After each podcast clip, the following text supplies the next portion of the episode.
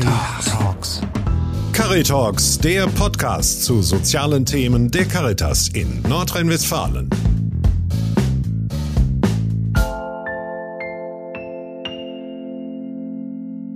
Herzlich willkommen zu einer nächsten Runde von Caritalks, dem Podcast von Caritas NRW, Altenheim Stories und heute wollen wir darüber sprechen, was tun im Pflegefall. Ich bin Anne Eckert, Krankenschwester in meinem ersten Beruf und Referatsleitung Altenhilfe und Sozialstation beim Caritasverband für die Diözese Münster. Und mit mir dabei ist Johannes Tepasse, Einrichtungsleiter vom Guten Hirten in Bocholt. Johannes, herzlich willkommen. Ja, vielen Dank für die Einladung. Ich bin gerne hier und ich werde gleich dem Vorurteil eines bösen Heimleiters gerecht, indem ich sage, liebe Anne, das war die falsche Frage. Was tun im Pflegefall? Wenn die Frage gestellt wird, ist es eigentlich schon zu spät. Viel zu spät. Bekommst du die Frage oft gestellt? Ja, und zwar äh, von allen möglichen Menschen, die irgendetwas über das Alter oder das Altenheim wissen wollen, mhm. die genau diese Frage stellen, was sollen wir tun im Pflegefall? Johannes, was wäre die richtige Frage? Die richtige Frage ist, wie bereite ich mich gut auf mein Alter vor, damit ich im Pflegefall vorgesorgt habe? Und das ist etwas, was viele verdrängen mhm.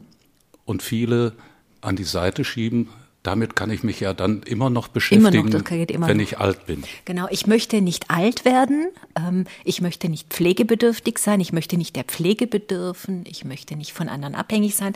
Ein früherer Chef hier hat mal zu mir gesagt, ich bräuchte gar keine Werbung machen für die Altenhilfeeinrichtungen, das wäre wie Friedhof, da wolle auch keiner hin. Da war ich dann relativ lange sprachlos ähm, und dachte, na ja, unser Leben ist endlich und wir müssen uns damit schon ehrlich auseinandersetzen auch wenn es nicht immer angenehm ist. Johannes, dann bitte ich dich jetzt um die Beantwortung der richtigen Frage. Wie bereite ich mich vor? Ja, ich habe meinen Vater zum Beispiel auch sprachlos gemacht, indem ich ihm auch die Frage stellte, sag mal, wie stellst du dir das eigentlich in deinem Alter vor? Ähm, da war er noch ein ganzes Stück jünger als ich, als ich ihm sagte, äh, mach dir mal da Gedanken drum, er war noch voll im Berufsleben mhm. oder meine Mutter äh, war auch noch richtig aktiv. Ähm, wieso soll ich mir jetzt Gedanken machen? Ja, ich sage ganz einfach, damit ich später nicht irgendwelche Entscheidungen treffen muss, vielleicht für euch, die euch nicht gefallen. Da möchte ich lieber, dass ihr Vorher die wissen. Entscheidung trefft. Mhm. Und es gibt die und die und die Möglichkeiten. Zum Beispiel, dass man äh, sich Hilfe holt von außerhalb, zum Beispiel, dass man ins betreute Wohnen äh, zieht und sich kleiner setzt, wenn das Haus zu groß wird und zur Belastung wird, dass man guckt, wer steht eigentlich noch neben uns und wer kann uns äh, unterstützen in dem, was wir gerne möchten. Mhm.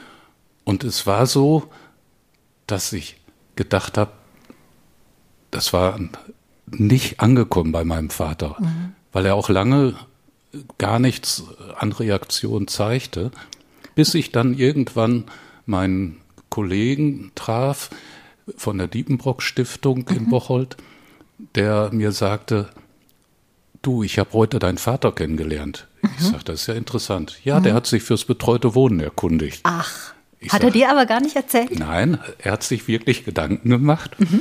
Und was ich gut fand, dann äh, bin ich am Wochenende drauf nach Hause gekommen und mhm. mein Vater fragte, du sag mal, Diepenburg, ist das eine gute Firma?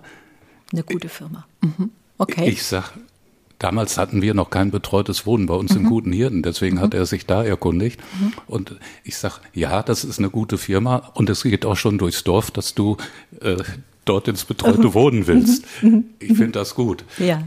Und das haben die tatsächlich ganz bewusst gemacht. Ihr Haus, was sie für mich und meine sechs Geschwister gebaut hatten, mhm. was viel zu groß war, mhm. verlassen, mhm. sich kleiner gesetzt. Und das war mit Abschieden verbunden. Sie mussten. Ist ja auch von, schwer dann, ne? Ja, tut, tut sie mussten weh. vom großen Garten Abschied nehmen. Sie ja. mussten von bestimmten Einrichtungsgegenständen Abschied nehmen. Aber sie haben es dann doch ge bewusst gemacht. Und ich habe sie, nachdem sie ungefähr zehn Jahre dort wohnten, mal gefragt, habt ihr das bereut? Mhm. Nein, mhm. wir haben das nie bereut. Wie alt waren deine Eltern da, als sie den, den Entschluss gefasst äh, haben? Das war ungefähr, da waren die 72, mhm. 73, so in der Richtung. Mhm. Und ähm, haben dann das wirklich ganz bewusst gemacht. Mhm. Und ich bin heilfroh gewesen, auch als Sohn. Ich bin ja nicht nur Heimleiter, ich bin ja auch Kind. Mhm. Äh, hab wirklich dankbar zu meinen Eltern gesagt, ich bin froh, dass ihr den Schritt gemacht habt. Mhm. Und so kommen wir weiter. Äh, ich sehe einfach, dass viele Menschen sich äh, in unmögliche Situationen bringen, indem sie zu lange in zu großen Häusern wohnen mhm. und nicht für die Zukunft vorsorgen. Mhm. Und dann plötzlich ist man 95 geworden und plötzlich pflegebedürftig und plötzlich müssten Entscheidungen getroffen mhm. werden. Und dann wird es auch wirklich schwer. Hast du das oft? Kommt es oft vor, dass es diese plötzliche Entscheidung, also klassisch, klassisch ist ja, jemand stürzt zu Hause, hat eine Schenkelhalsfraktur, ähm, dann kommt durch die Narkose vielleicht noch eine Komplikation dazu, ja. dann ist man zunehmend verwirrt. Und das ist ja so die, die, die klassische Geschichte, die dann relativ schnell und zügig und mit sehr viel Druck, es geht auf einmal zu Hause nicht mehr, auch weil das zu Hause nicht barrierefrei ist. Ja. Das ist die Geschichte, wo man dann ganz schnell einen Pflegeplatz braucht. Ja. Und dann ist der Pflegeplatz möglicherweise gar nicht schnell zur Verfügung. Wieso und haben Sie keinen Pflegeplatz, Herr Tepasse? Genau. Warum ist bei Ihnen Sie müssen frei? doch ein Notfallzimmer haben. Ja. Und die Notfallzimmer sind mit Notfällen voll. Mhm.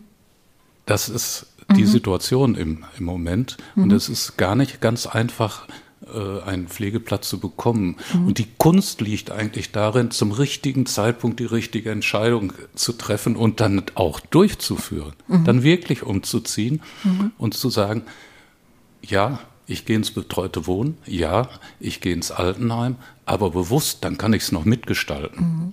Was bedeutet denn betreutes Wohnen? Also es gibt ja verschiedene Formen. Was bedeutet es zum Beispiel bei dir in der Einrichtung? Ja. Ist es erstmal nur barrierefreies Wohnen auf so und so viel Quadratmetern? Ja. Gibt es Paare, gibt es Alleinstehende? Es gibt genau das für Paare, für Alleinstehende, kleine Wohnungen.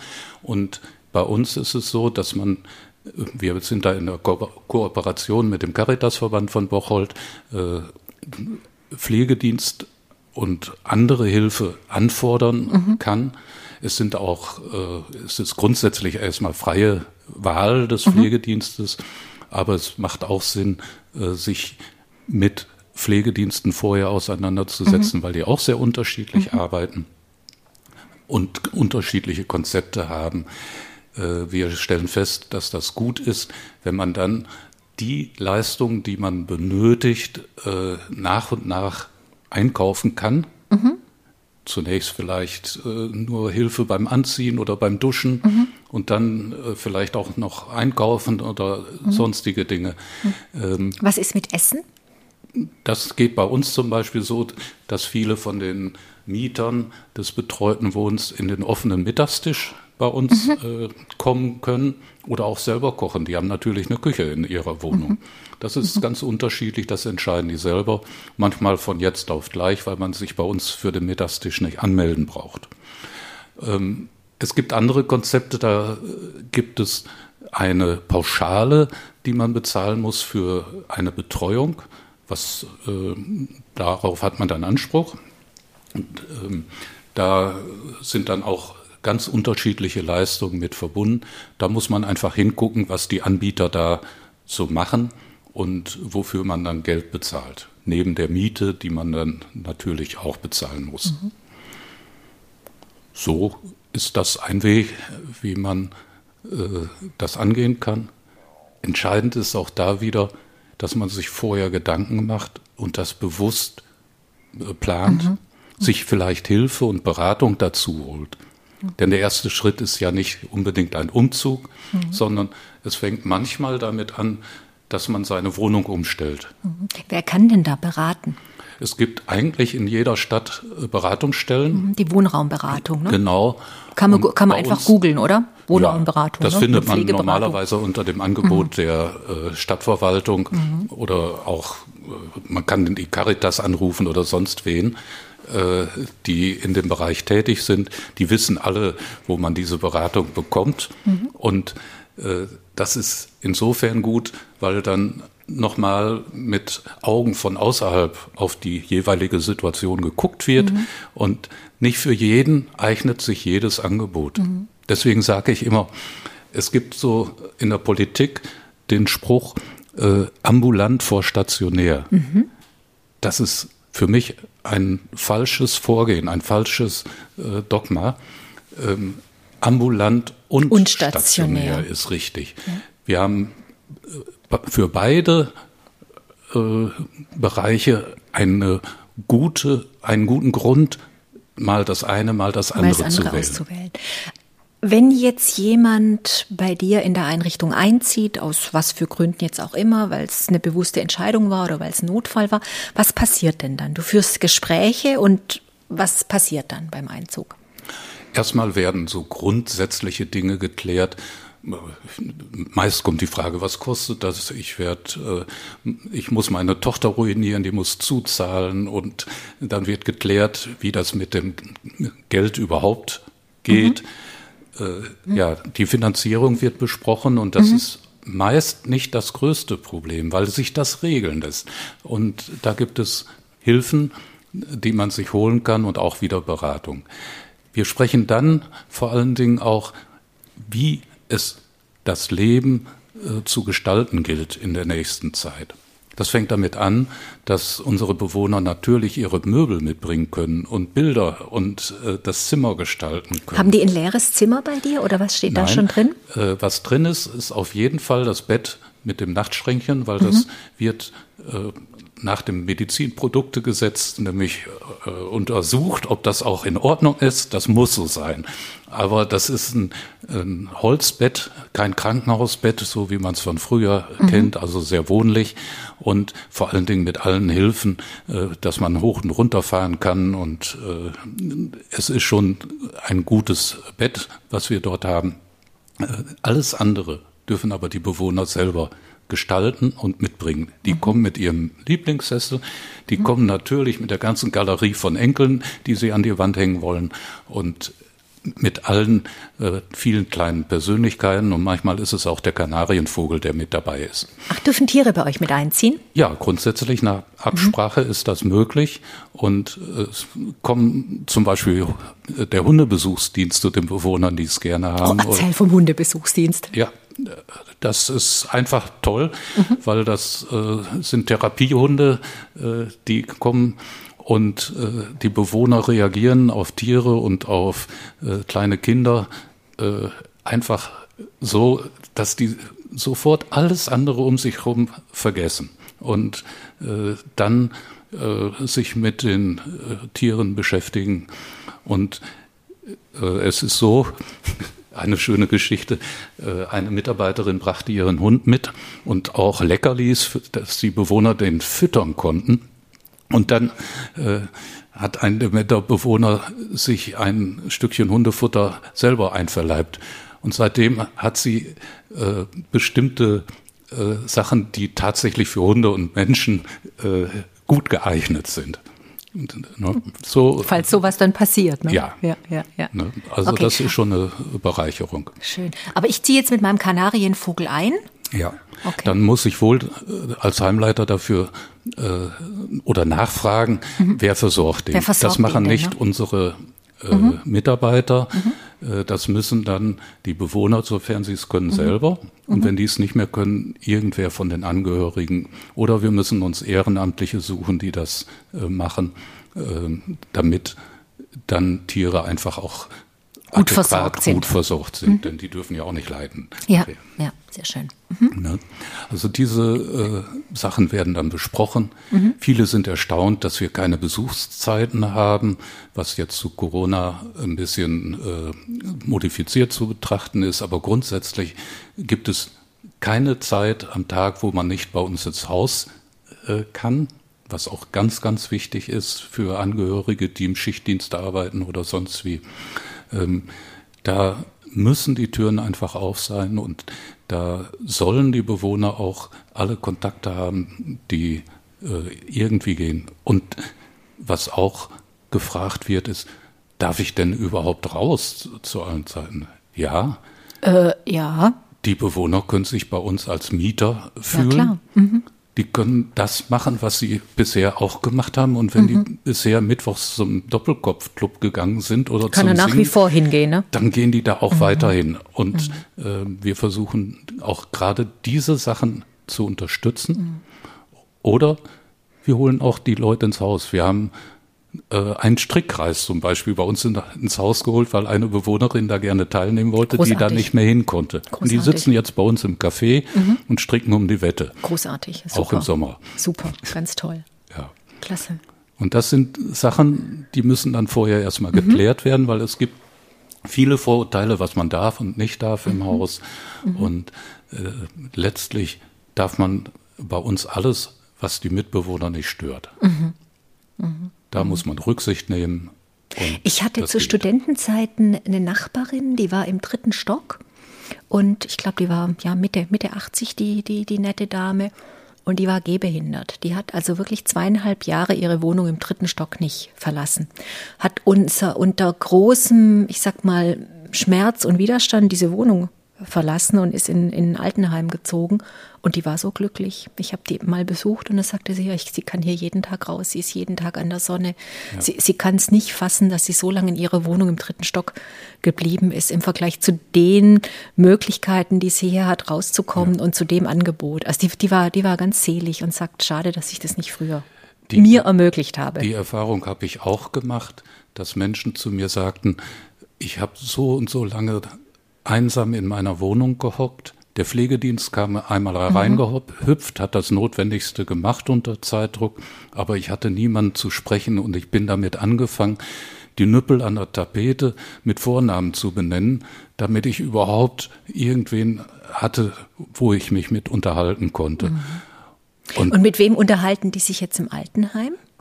Da sitzt man schon bei uns jedenfalls sehr familienähnlich mhm. zusammen. Mhm man kommt zu den Mahlzeiten mhm. oft zusammen, aber es gibt eben auch ganz viele andere Betätigungen, die man bei uns machen kann.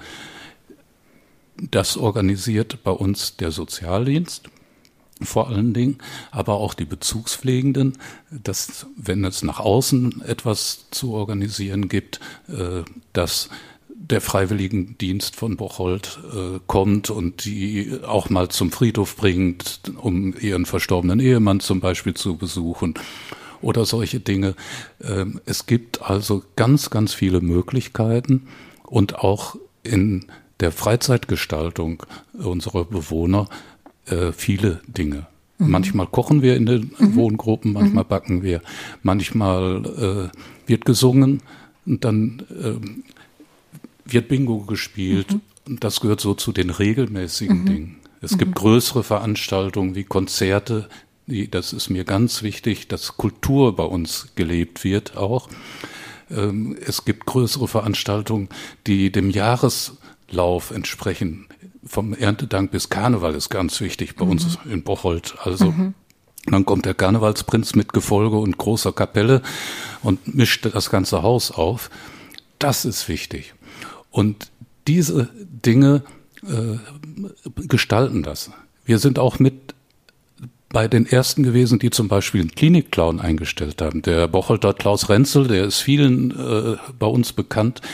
Äh, den habe ich mal gefragt, weil er eine schöne Pantomime übers Leben und Sterben gemacht hatte. Da habe ich gedacht, wenn der mit dem Sterben umgehen kann, frage ich ihn mal, ob er bei uns auftritt. Und das hat er getan. Er hat sich auch gewundert, dass ich ihn gefragt habe, weil er ja das Altenheim auch nicht so auf dem Schirm hatte. Hat jahrelang das gemacht, bis er umgezogen ist. Jetzt auch ein schönes Erlebnis. Wir haben jetzt eine Clownin, mhm. äh, die auch zu Corona-Zeiten herumgeht, mhm. die ihre Maske mit einer roten Nase versehen hat und äh, mit einem lachenden Mund mhm. gezeichnet, mhm. Mhm. die bunt gekleidet zum Beispiel jetzt den Karnevalsumzug gemacht hat, indem sie mehrere Wagen hintereinander gebunden hat, mit Karnevalsfiguren versehen und ist so durchs Haus äh, gezogen mit dem nötigen Abstand. Super, da konnten die Bewohner bei euch wenigstens Karneval feiern, und ne? Wenn vorige Tage mhm.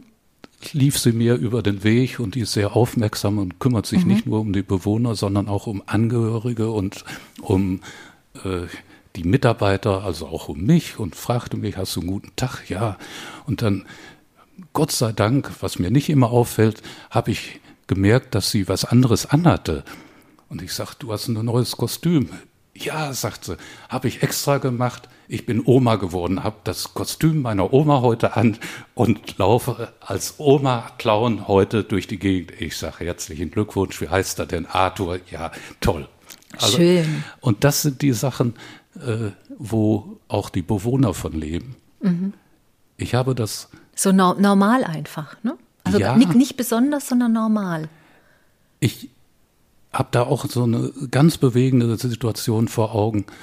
Eine Bewohnerin, die mit äh, ihrem Ehemann bei uns lebte, war auf dem Weg zum Krankenhaus, um ihn dort zu besuchen und es stand nicht gut um ihn. Mhm. Sie war also deprimiert und weinte und kam mir so entgegen am Eingang des Hauses und ich habe sie angesprochen, oh, ich muss jetzt äh, zum Krankenhaus und mein Mann und ach, es war das Elend. Und dann, während wir so sprachen und ich versuchte sie zu trösten, kam unser Klinik-Clown Klaus Renzel um die Ecke.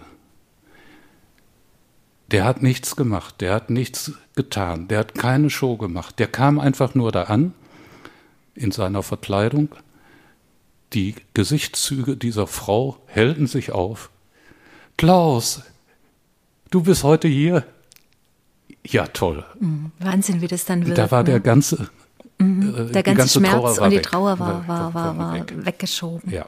Schön. Und das sind äh, Sachen, das nenne ich äh, unsere Bewohner, die haben Heimvorteil. Sehr schön. Im Vergleich zu den einsamen Leuten, ja. um die ich mir auch gerade jetzt in den koronischen Zeiten mhm. äh, viele Gedanken mache. Mhm.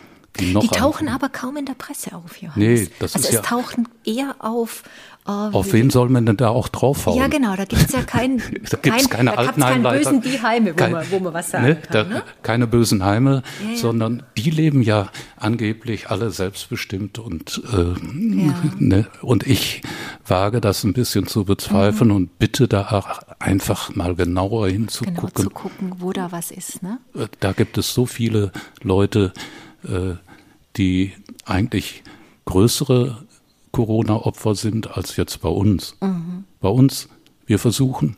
Ihr versucht Gemeinschaft zu leben.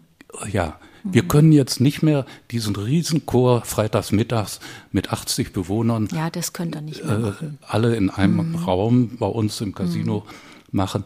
Aber was wir können ist, wir stellen unsere Combo, die wir haben im Haus vom Sozialdienst, da sind einige, die Musik mhm. äh, machen und Instrumente spielen, die stellen wir bei uns in die Kirche. Dort haben wir eine Übertragungsanlage, dass in jedes Zimmer und auch in die Gemeinschaftsräume äh, die Musik übertragen wird und dann können die singen.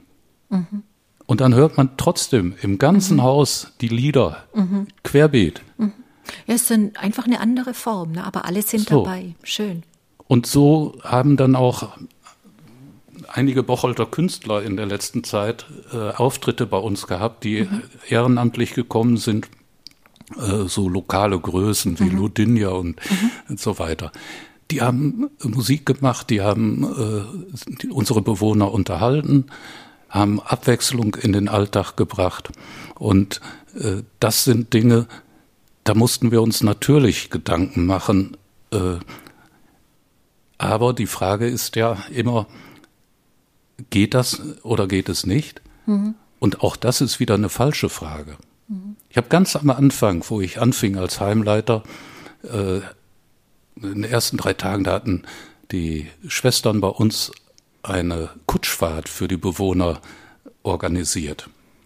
Und ich kam als frischer, unerfahrener Heimleiter an und habe den Kutscher Bernhard Weikamp gefragt, Sag mal, ähm, ist das möglich, äh, dass hier Rollstuhlfahrer auch mitfahren können?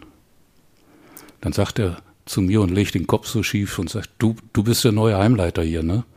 Du stellst die falsche Frage. Ich denke, oh, doch wohl keine Rollstuhlfahrer? Nee, nee. Das war auch ein alter, erfahrener Mann, der sagte dann zu mir, die Frage soll nicht lauten, können die Rollstuhlfahrer darauf, sondern wie können Wie die darauf? können die darauf? Und diese Frage ist mir Mhm. ganz oft in den vergangenen 30 Jahren durch den Kopf gegangen, Mhm. wenn ich vor Problemen stand und nicht wusste, äh, was kommt denn da wieder auf uns zu, was muss ich denn jetzt wohl tun? Dann habe ich nicht gefragt, das geht nicht oder das geht, sondern wie geht's? Wie? Wie kann man es machen? Ne? Und das ist der Ansatz, äh, auch Bewohner oder den Bewohnern das zu ermöglichen, was denen äh, eigentlich zusteht. Wie lang dauert es denn aus deiner Erfahrung raus, bis jemand dort angekommen ist, wenn er eingezogen ist bei euch? Das kommt darauf an, ob er sich vorher damit auseinandergesetzt hatten. Wir hatten das Beispiel äh, Oberschenkel-Halsbruch, Krankenhaus und gegen alle Vorbereitung dann bei uns einziehen und äh, die brauchen lange, bis sie angekommen sind. Das ist ganz klar. Äh, die haben das einfach nicht auf dem Schirm gehabt, plötzlich nicht mehr in einer eigenen Wohnung zu leben, plötzlich eine andere Umgebung zu haben, nicht mehr alles das zu sehen, was man vorher gesehen hat. Ganz schwer. Es gibt aber andere, die ganz anders damit umgehen. Ein schönes Beispiel ist, ich habe eine Frau aus der Nachbarschaft aufgenommen, Ja. die kam zu mir und sagte, so, Herr Teppasse, ähm, sie würde gerne einfach ins Heim einziehen. Der Sohn wäre dagegen, aber sie merkt, der Sohn schafft es nicht mehr. Okay. Sie möchte einfach den Sohn entlasten, der auch schon 70 Jahre alt war, und äh, einziehen bei uns. Und sie ist dann bei uns eingezogen. Der Sohn hat geholfen, Gott sei Dank. Das war also auch schon gut. Und dann habe ich sie so nach drei Tagen gefragt, na, sind Sie gut angekommen? Ja, sagt sie, ich habe so ein Glück, ich habe so ein Glück. Ich habe Zeit meines Lebens auf den guten Hirten geschaut, von meinem Wohnzimmerfenster aus. Und jetzt habe ich doch tatsächlich ein Zimmer und schaue auf mein Haus. Ach, wie Ist schön. das nicht toll? Ach, wie schön. Die hat es natürlich leicht gehabt Ja, hier. ja. Ja, die, die, die wollte und konnte dann auch diesen Perspektivwechsel wirklich bildlich vollziehen. Ja. Und das geht halt nicht immer und nicht überall.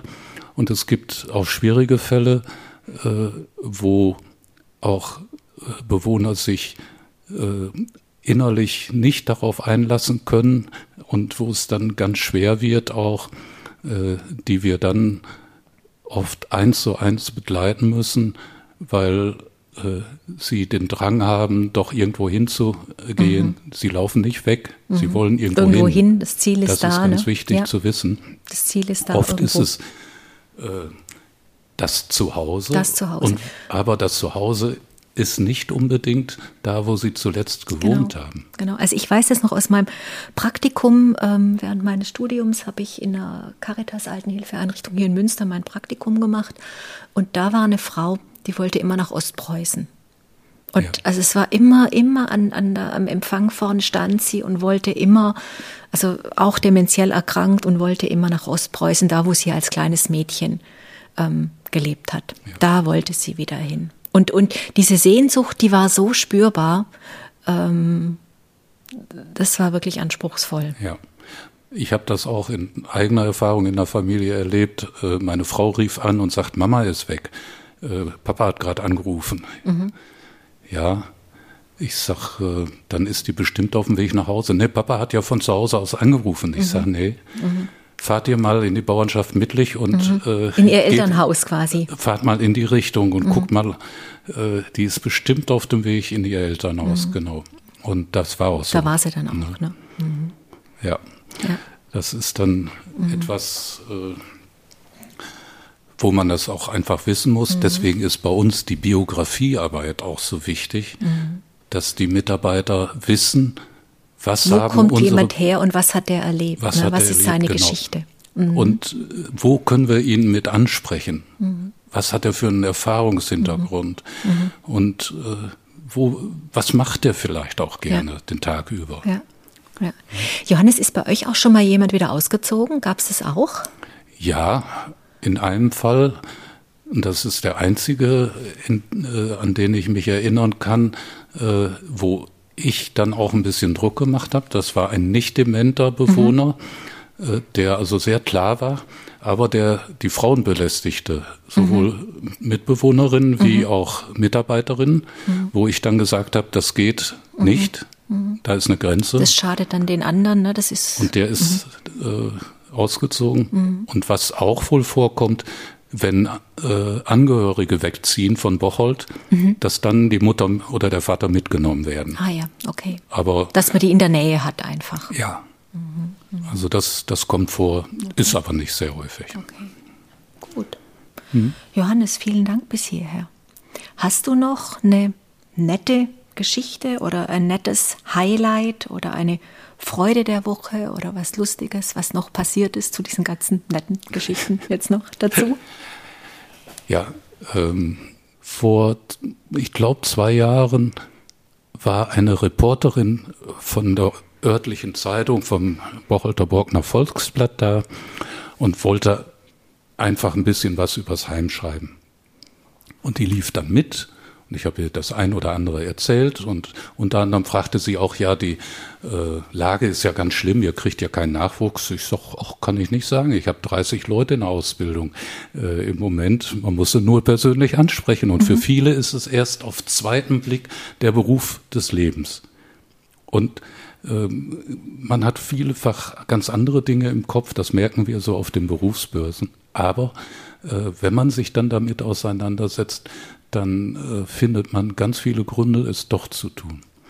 Und diese Reporterin kriegte äh, die Arbeit unter Corona-Bedingungen halbiert. Die hatte nur noch das halbe Einkommen. Mhm.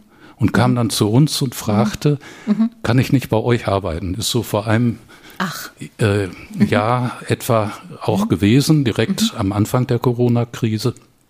Und hat sich ähm, dann bei uns im Sozialdienst als Helferin äh, betätigt und kam immer mehr äh, in den Beruf herein. Und ich habe letzte Woche mit ihr den Ausbildungsvertrag Nein. zur Altenpflegerin unterschrieben. Nein, ja Sie hat sich im Alter von jetzt also ein Stück über 40, glaube ich, äh, entschlossen, einfach einen neuen Beruf nochmal zu wählen. Und das finde ich toll. Die toll. Frau hat so viel gute Energie mhm. ins Haus gebracht Toll. und sagte zu mir nochmal, ich hätte nie gedacht, dass das mal ein Weg für mich wird mhm. und dass ich hier glücklich werde. Der mich dann auch glücklich macht. Wunderbar. Und dann noch den Schritt zu machen. Ich jetzt auch, ich mache mach das Ausbildung. Fachliche noch dazu. Super, ganz toll. Toll. Super, jetzt habe ich einen richtigen Gänsehautmoment. Hm. Ja, liebe Zuhörerinnen und Zuhörer, wenn Sie da noch Fragen dazu haben oder Rückmeldungen, wir freuen uns über Nachrichten.